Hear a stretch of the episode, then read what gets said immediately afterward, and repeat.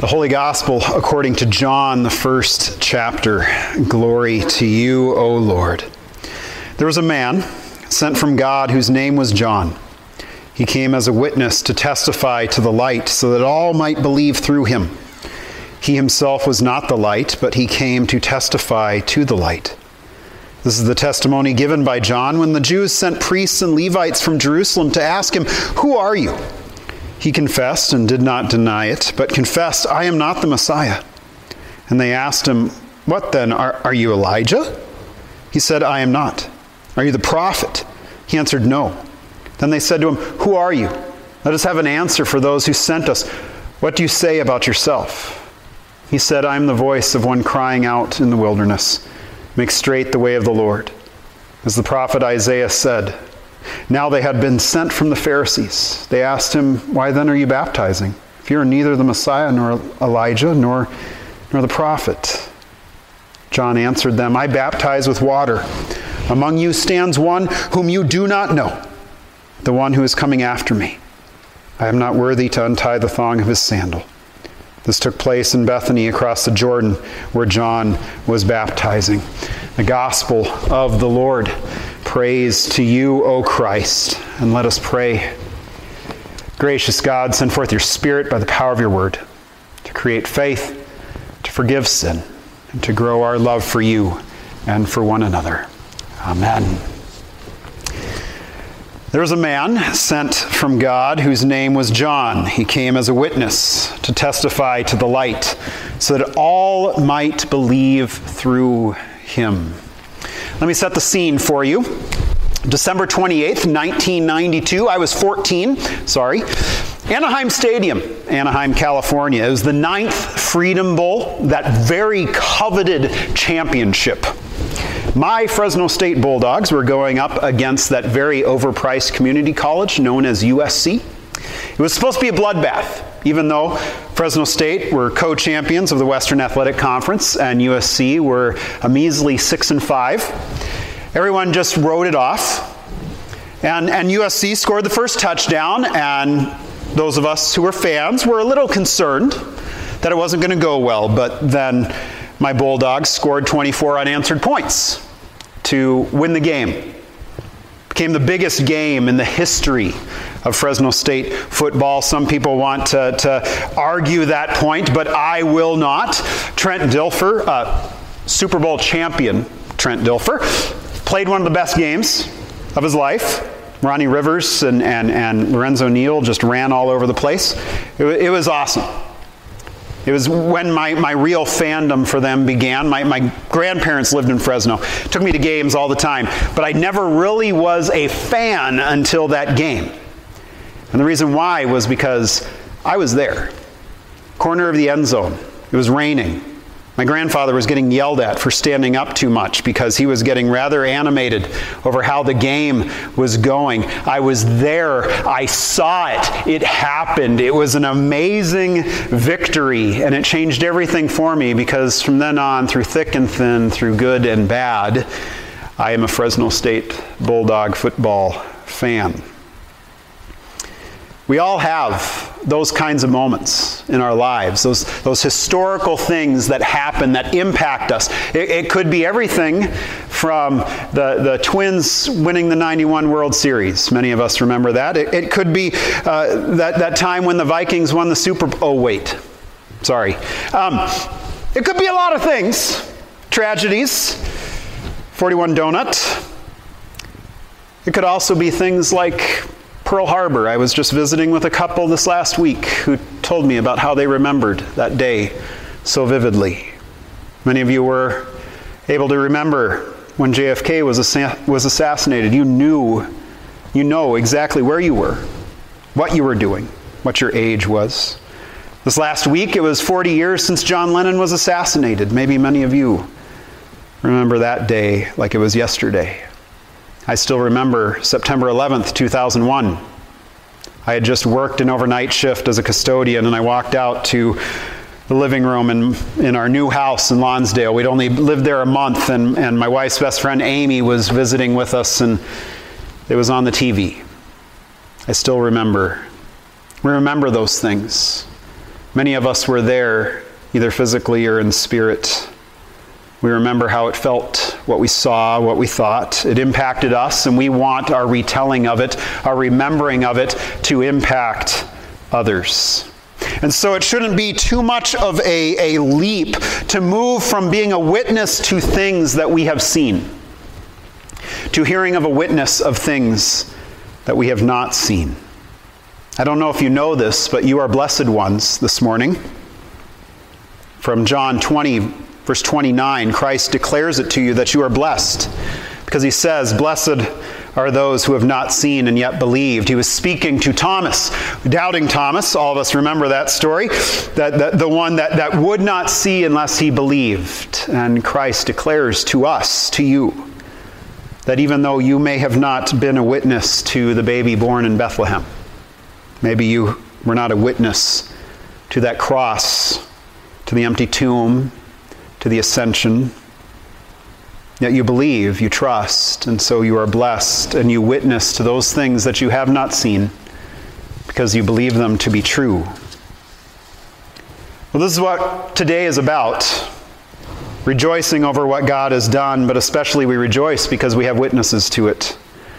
Specifically, John the Baptist this morning comes to us as the preparer, to prepare us, to remind us of what has been seen and heard of this Christ and what is handed over to us, especially that which is recorded in the Scriptures for us. So it's there all the time for us to read. It actually becomes more than just a man speaking to us about something that he likes, but actually the recorded words of God. Recorded in all the Gospels, this interaction of John the Baptist, that we may know who God is, what God has done for us. And so we get given John the Baptist. It says that he was sent from God, someone who was sent on a mission to us. He has a job, he has a role, he has a calling. He's not supposed to be anything else but this John the Baptist sent from God. And so just like it can go bad for a burger joint trying to make pasta, or for a baseball team to try and win a game by playing with the rules of cricket, or maybe even a politician playing at savior, so too it would go wrong for John the Baptist if he wasn't who he was, which was to be this one sent from God with a job. He realizes he's not the sender. He realizes he's not the leading man in the drama of the redemption story that is taking place. They ask him and he says, "I am not the Messiah.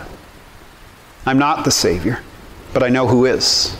And that's actually the first work of God upon us, to help us realize that we are not God. We are not Jesus. We are not the Savior. Isaiah 43 makes it poignant for us. "You are my witnesses, declares the Lord, and my servant whom I have chosen, so that you may know and believe me and understand that I am he. No God was formed before me, and there will be none after me. I am the Lord. Besides me, there is no Savior. I alone declared, saved, and proclaimed, and not some foreign God among you. So you are my witnesses, says the Lord, and I am God. From today on, I am he alone, and none can rescue from my power. I act, and who can reverse it?" This declaring to us of who God is and that we are not. And so when John the Baptist comes speaking of what it is that God has done, is saying, is going to do, we probably need to listen, because when the creator of the universe speaks, it's probably important. Then says that being one sent from God, he's sent as a witness to testify to something. And he makes this very clear because they want to know who he is. They ask him about being the Messiah, about being Elijah, about being the prophet from Deuteronomy 18. And he says, "No, no, no." And then they finally say, "Well, darn it, who are you? Who are you? We know you're some dude named John and you wear some weird wardrobe and you do some interesting things." And he just says, "Well, I'm just a voice, just a measly little voice." And they say, "Is that it?" And he says, "Is that not enough? I'm a voice as a witness to you, calling to you." I think of it as the audio commentary on some of our digital movies that we get to watch, or DVDs or Blu-ray, where you can set it so that it describes to you what is happening on the screen. It's for those who have lost their eyesight or do not have it, to be able to make sure that not only do they hear the dialogue, they hear what is happening. And this voice of John the Baptist, this voice speaking to us, becomes that voice to us. This testimony that screams to us, that says, out to the wilderness. He calls us out of our comfort, out of the place that we enjoy, and says, go out to the wilderness. Go out to the freeway of our God. Go out to I-90, flying right through South Dakota. No turnoffs, no dead ends, no U-turns. You're on your way straight towards that finish line where God is the end of all things for us, where He tells us where to go. On Thanksgiving, my family and I went to our mother-in-law's. She had already had COVID, so we had our COVID Thanksgiving celebration. But we went to her Catholic church for services that morning, and Father David talked about putting blinders on, like with horses, how having the blinders would try and keep the horses on track, help them not to see the things that around them that could distract them. So too for us, we get those blinders on to see the finish line, to see God, to see Christ, to see what it is that He is calling to us, asking us to come. And in the same way, we have to trust the one who is guiding us, who's leading us, as we are walking along as that team of horses with the blinders on, to trust that we'll be protected from the dangers around us, and that they will keep us on track. And so, too, we have the guiding of the Holy Spirit to keep us on that right direction, but also that voice calling to us, come, come this way. Because besides being sent from God and sent as a witness, John the Baptist comes with a purpose, so that all might believe. Coming as a voice of faith, to trust the testimony of Christ, the testimony about this Christ, to trust, for instance, that we are in the dark and we need the light. I can't think of a better description of this world right now with COVID and everything else. The fear that we have, many of us, being crushed, being abandoned, not knowing what is around the next turn, even as a pastor, needing that light to cling to find just that pinpoint of light in a completely darkened room, that we might find our way out, knowing that that is the direction that we are to go. And so we hear from John the Baptist of this light, this one that is coming, and we are not even worthy to shine His shoes, but He makes us worthy. And that's that call to us as witnesses too. The continual need for the voice to be in our ears, so we might learn it more and more, because we often forget it, of this Christ who is coming to do this work, that we might know it by heart, so that we can tell of the goodness of God encapsulated in the flesh of Christ.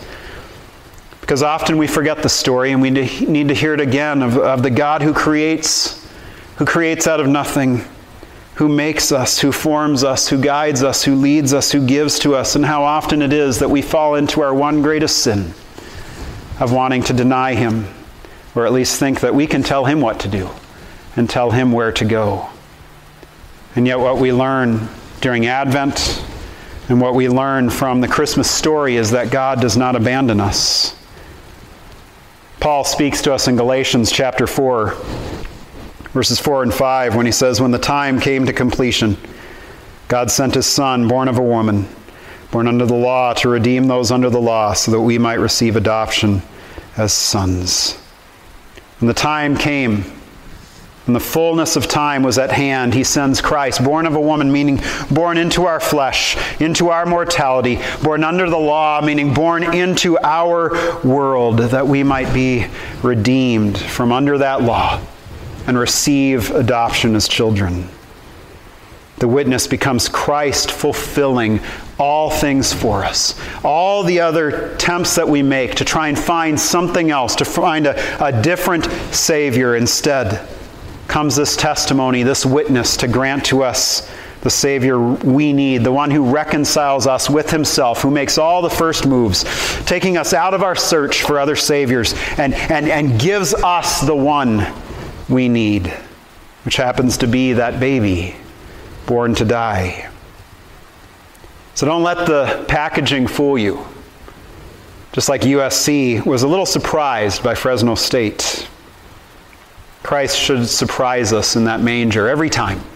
Every time. We should be amazed that God would wear diapers. That he'd wear diapers for the purpose that he might grow up to become a man, to suffer and die for the sins of the world, as John preaches later. To pay the price and to buy you back.